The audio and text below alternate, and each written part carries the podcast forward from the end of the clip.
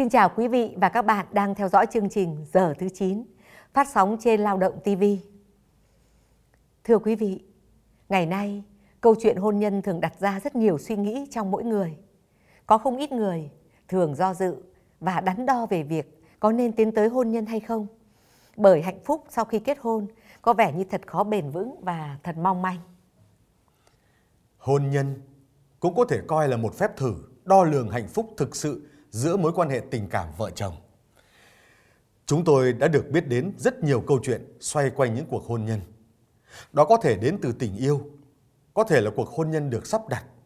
Nhưng dù đến bằng cách nào thì hạnh phúc trong hôn nhân đều bắt nguồn từ những sự lựa chọn và cách nuôi dưỡng mối quan hệ ấy từ cả hai phía.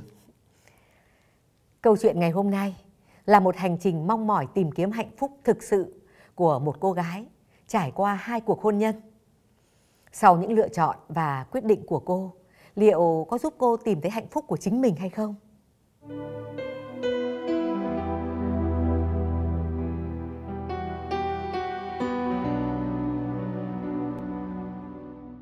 Tôi đến với Trương là mối tình đầu. Tôi từng ngỡ rằng tình yêu giữa chúng tôi không gì có thể ngăn cách. Bởi suốt quá trình từ khi gặp gỡ và nảy sinh tình cảm mối lương duyên của chúng tôi đều bằng phẳng và nhận được sự ủng hộ của tất cả bạn bè lẫn người thân hai bên. Hiếm có đôi nào yêu nhau mà hạnh phúc như hai đứa mày đấy. Chẳng thấy xích mích nhau bao giờ. Đây chắc là tình đầu cũng như là tình cuối rồi. Nhiều khi nhìn vào tình yêu của tôi và Trương, bạn bè còn thấy ao ước và hạnh phúc thay. Như những cặp đôi khác, nếu không phải trải qua vài ba mối tình vắt vai thì cũng là những chuyện hay giận dỗi và ghen tuông. Tình yêu của tôi và Viên được bạn bè ví là một cuộc tình lý tưởng. Cả hai đều trẻ, hình thức cũng ưa nhìn và đều có nghề nghiệp ổn định. Chưa kể còn có thu nhập tốt. Mối tình đầu luôn tạo ra sức ảnh hưởng lớn lao. Tôi có thể cảm nhận rõ sự trao gửi tình cảm, tin tưởng tuyệt đối và thậm chí là sự ngưỡng mộ, tôn thờ của Viên dành cho tôi. Chúng tôi yêu và tiến tới hôn nhân rất chóng vánh. Cái kết đẹp của mối tình ấy là một đám cưới, là món quà đặc biệt được đơm hoa kết trái bởi tình yêu từ hai phía. Chúng tôi kết hôn chỉ sau một năm yêu nhau. Bạn bè và họ hàng hai bên ai cũng chúc phúc ủng hộ cho đám cưới của chúng tôi. Sau khi kết hôn, tôi và em thống nhất sẽ dành một vài năm để tập trung cho sự nghiệp. Sau đấy mới tính đến chuyện sinh con cái. Một phần do tính chất công việc của Trương là nghiên cứu về văn hóa dân gian, thường phải đi công tác xa nhà. Anh cũng mới được đề bạt lên vị trí trưởng phòng ở độ tuổi khá trẻ nên cần ưu tiên gây dựng sự nghiệp. Tôi thì cũng đang phải tập trung bảo vệ luận văn thạc sĩ. Sau khi kết thúc học cao học, Viên cũng được bổ nhiệm lên vị trí cao hơn. Cô ấy làm việc ở lĩnh vực truyền thông nên có mức thu nhập rất tốt. Chưa kể, dù công việc bận rộn, nhưng cô ấy rất khéo léo quan tâm tới bố mẹ chồng, đảm đang xoay sở mọi việc gia đình khi tôi xa nhà. Bố mẹ tôi rất có thiện cảm và đánh giá cao về người con dâu có tiềm lực vững về kinh tế như Viên. Tôi cũng hoàn toàn trân trọng và tin tưởng cô ấy. Dù thường xuyên công tác xa nhà, nhưng cuộc sống của vợ chồng tôi rất hạnh phúc chẳng bao giờ có những ghen tuông hay xung đột. Tuy giữa chúng tôi không nóng vội chuyện con cái, nhưng bố mẹ chồng thì khá sốt ruột bởi anh là con trai trưởng trong dòng họ. Thằng Trương, nó vẫn còn vô tư và đắm đuối với công việc lắm. Cứ đi biển biệt như thế thì đến bao giờ hai đứa mới cho bố mẹ bồng cháu. Sau mỗi chuyến công tác dài ngày trở về là bố mẹ chồng cũng đánh tiếng nhắc khéo chúng tôi. Dù biết bố mẹ tôi cũng bị sức ép từ dòng họ là mong sớm có cháu trai để nối dõi tông đường. Nhưng hiện tại tôi muốn tập trung toàn bộ thời gian vào sự nghiệp. Vừa mới được lên vị trí lãnh đạo, tôi không muốn chuyện con cái gây phân tâm tư tưởng. Tôi cũng chưa đến 30 tuổi, Viên cũng chỉ mới 27 tuổi. Tôi vẫn muốn tận hưởng cuộc sống vợ chồng son. Thời nay, ở tuổi ấy, sinh con vẫn là chưa muộn mà.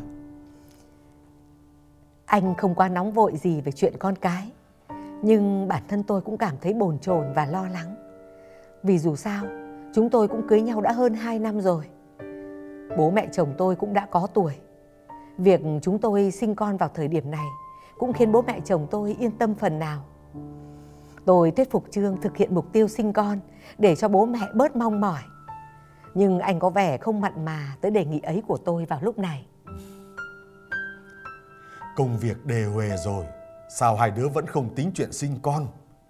Cưới nhau tận gần 3 năm rồi, mà sao vẫn chưa thấy cái viên có bầu? Hay nó có vấn đề gì không? Bố mẹ tôi bắt đầu thường xuyên thắc mắc và thúc giục. Vấn đề viên lâu không có bầu, tôi chỉ nghĩ có thể do mình hay xa nhà nên chỉ chấn an để cho bố mẹ an tâm. Bố mẹ yên tâm, đợt này con sẽ ở nhà dài ngày, rồi bọn con sẽ sớm sinh đứa cháu nội cho bố mẹ ngay thôi. Để thực hiện mục tiêu sinh con theo dự định, anh tạm gác các chuyến công tác ở xa và ở nhà nhiều hơn. Bố mẹ chồng tôi thì khấp khởi chờ đợi tin vui. Nhưng vợ chồng tôi lại không thấy kết quả như mong đợi. Tôi âm thầm đi khám thì bác sĩ chẩn đoán tôi thuộc trường hợp hiếm muộn, thể trạng yếu và khó có con. Tôi bàng hoàng trước sự việc này và không biết sẽ phải nói sao với anh và bố mẹ chồng. Không lo đâu em, cùng lắm thì chúng mình làm thụ tinh nhân tạo. Một lần khéo lại sinh được cả hai đứa con liền ấy chứ. Trương thường nói như vậy để tôi bớt phiền lòng. Nhưng bản thân anh lạc quan đến nỗi khiến tôi cũng hoàn toàn bất ngờ trước phản ứng của anh. Khi biết Viên gặp khó khăn trong vấn đề có bầu, bản thân tôi tự nhủ rằng thời nay ngành y tế rất phát triển. Việc can thiệp cho các cặp đôi hiếm muộn cũng không phải là điều quá bất khả thi. Tôi thường động viên để cô ấy tránh cảm giác thất vọng và giữ tâm trạng tích cực. Để tránh nảy sinh phiền phức và xung đột giữa bố mẹ và Viên, tôi tự nhận vấn đề đường con cái là do mình và mong bố mẹ đừng trách móc, tạo áp lực đối với cô ấy. Tôi cũng không muốn vì chuyện này mà ảnh hưởng đến tình cảm của vợ chồng tôi. Tận đáy lòng, tôi rất cảm kích trước sự chia sẻ và đồng cảm của chồng dành cho nỗi khổ của tôi. Anh luôn tìm mọi cách để bảo vệ tôi. Bố mẹ chồng tôi trong tâm tâm vẫn chỉ nghĩ vấn đề là do con trai mình nên dù có buồn bã nhưng họ cũng không có lý do gì mà trách cứ tôi. Bố mẹ chồng chỉ dặn dò chúng tôi tìm cách chữa chạy. Những tưởng chuyện con cái là khó khăn, thử thách duy nhất đối với vợ chồng chúng tôi, thì sóng gió lại liên tục dội lên cuộc sống của tôi và anh. Trước nay con đường công danh của tôi đều rất thuận lợi. Nhưng khi vị trí mà tôi bao năm trông đợi và hằng mong ước chuẩn bị đạt được bỗng rơi vào tay kẻ khác. Bao nhiêu công tôi cố gắng nỗ lực bỗng trở thành công cốc. Đứng ở với cái thế cốc mò cò sơi. Tôi hoàn toàn thất vọng trước sự lật mặt của nhiều người. Trước nay đã từng đứng về phía tôi, thì nay họ lại lôi kéo thế lực và gây chia rẽ. Tôi rơi vào thế bị cô lập, đơn độc và không có tiếng nói ở cơ quan. Những kẻ không ưa tôi thì tỏ vẻ nhạo báng và đắc thắng trước sự thất thế của tôi. Ai bảo ngựa non háu đá, để xem còn làm được trò trống gì nữa. Cái cảm giác đang ở trên đỉnh vinh quang đột nhiên tụt dốc, khiến tôi như mất hết đi năng lượng và không còn động lực để làm bất cứ một thứ gì. Bắt đầu kể từ khi anh gặp phải một cú sốc trong sự nghiệp của mình. Cuộc sống của chúng tôi như xa vào một cú trượt dài. Tất cả mọi thứ đã xảy ra theo chiều hướng mà bản thân tôi hoàn toàn không thể lường trước. Trường hoàn toàn suy sụp. Trước đây, anh tự tin, nhiệt huyết bao nhiêu, thì giờ đây anh lại hoàn toàn nhụt chí. Từ một con người đầy lạc quan, thì nay anh trở nên bất mãn, chán trường. Tôi không còn hứng thú trong công việc bởi thấy tiếc cho sự cần mẫn và cống hiến của mình trong suốt bao năm trời. Khi biết tin công việc của anh không được suôn sẻ, mọi người lại bàn ra tán vào. Cứ tưởng thằng Trương giỏi giang thế nào, chứ nếu có năng lực thực sự ấy, thì sao lại bị đi xuống làm cái chức quèn như thế? Trước nay, bố mẹ và Viên tự hào về tôi bao nhiêu, thì những lời mỉa mai ác ý ấy như những gáo nước lạnh dội đi tất cả, khiến họ không tránh khỏi cảm giác chạnh lòng. Định kiến về sự thất bại của Trương ngày càng tạo nên nhiều sự xung đột của anh với những người thân và họ hàng. Anh trở nên tự ti hơn và thậm chí không muốn tiếp xúc hay gặp gỡ ai.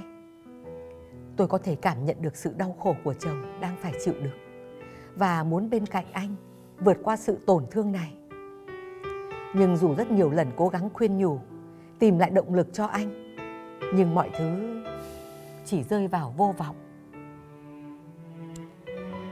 Vì bất mãn và không chịu đựng được sự chèn ép nên tôi bỏ việc. Tôi biết Viên đã cố gắng trở nên mạnh mẽ, làm chỗ dựa về mặt tinh thần cho tôi. Thậm chí cô ấy là trụ cột kinh tế trong giai đoạn tôi mất hết phương hướng. Nhưng tôi không chịu đựng được cảm giác người khác thương hại hay chế giễu tôi. Đặc biệt khi chứng kiến bố mẹ giàu dĩ, buồn lòng càng khiến tôi cảm thấy chán trường hơn về chính bản thân mình. Anh dần mất đi trí tiến thủ và xa đà vào những mối quan hệ bạn nhậu, tìm đến rượu bia để quên đi những sự thất bại của mình. Tôi cố gắng thuyết phục anh đi tìm kiếm những môi trường làm việc khác để nguôi ngoai nỗi buồn. Nhưng anh chẳng đoái hoài bận tâm hay hứng thú. Suốt ngày chỉ than vãn, chỉ trích những kẻ đã cướp vị trí của mình. Bao nhiêu đêm, tôi phải lủi thủi một mình đi tìm anh trong các quán bia rượu và đưa người chồng đã mềm giặt dẹo ngoài đường về nhà. Những đám bạn nhậu của anh nhìn tôi, cười với cái vẻ khinh khỉnh, kẻ thì bày tỏ thương hại. Nhiều lúc tôi cảm thấy tủi thân cho số phận của mình. Lấy vợ mà không có con là cái dại nhất của thằng đàn ông. Giờ có tuổi rồi, mày không nghĩ đến ông bà già? Mỗi lần ngồi với đám bạn nhậu, mỗi đứa lại khích một câu. Về đến nhà thì lại nghe mẹ tôi than thở đến xé ruột gan. Rồi ơi, tôi có ăn ở bạc đãi với ai bao giờ đâu. Mà sao giờ số con tôi nó lại khổ thế này. Học hành đàng hoàng mà giờ nghề ngỗng thì không đến đâu. Con cái thì cũng không. Sao nhà tôi lại vô phúc thế này? Bố mẹ đã quá đau khổ vì tôi rồi. Tôi thiết nghĩ đã không đem lại được thành tựu gì lớn lao khiến dạng danh gia đình, dòng họ thì ít nhất cũng cần báo hiếu cho bố mẹ. Thưa quý vị, ai đó đã nói câu muốn nhìn thấy cầu vồng, bạn phải biết chịu đựng cơn mưa. Liệu anh Trương trong câu chuyện của chúng ta có vượt qua được cơn mưa khó khăn này không? Xin mời quý vị theo dõi tiếp câu chuyện của chúng tôi sẽ phát sóng vào Chủ nhật tuần này.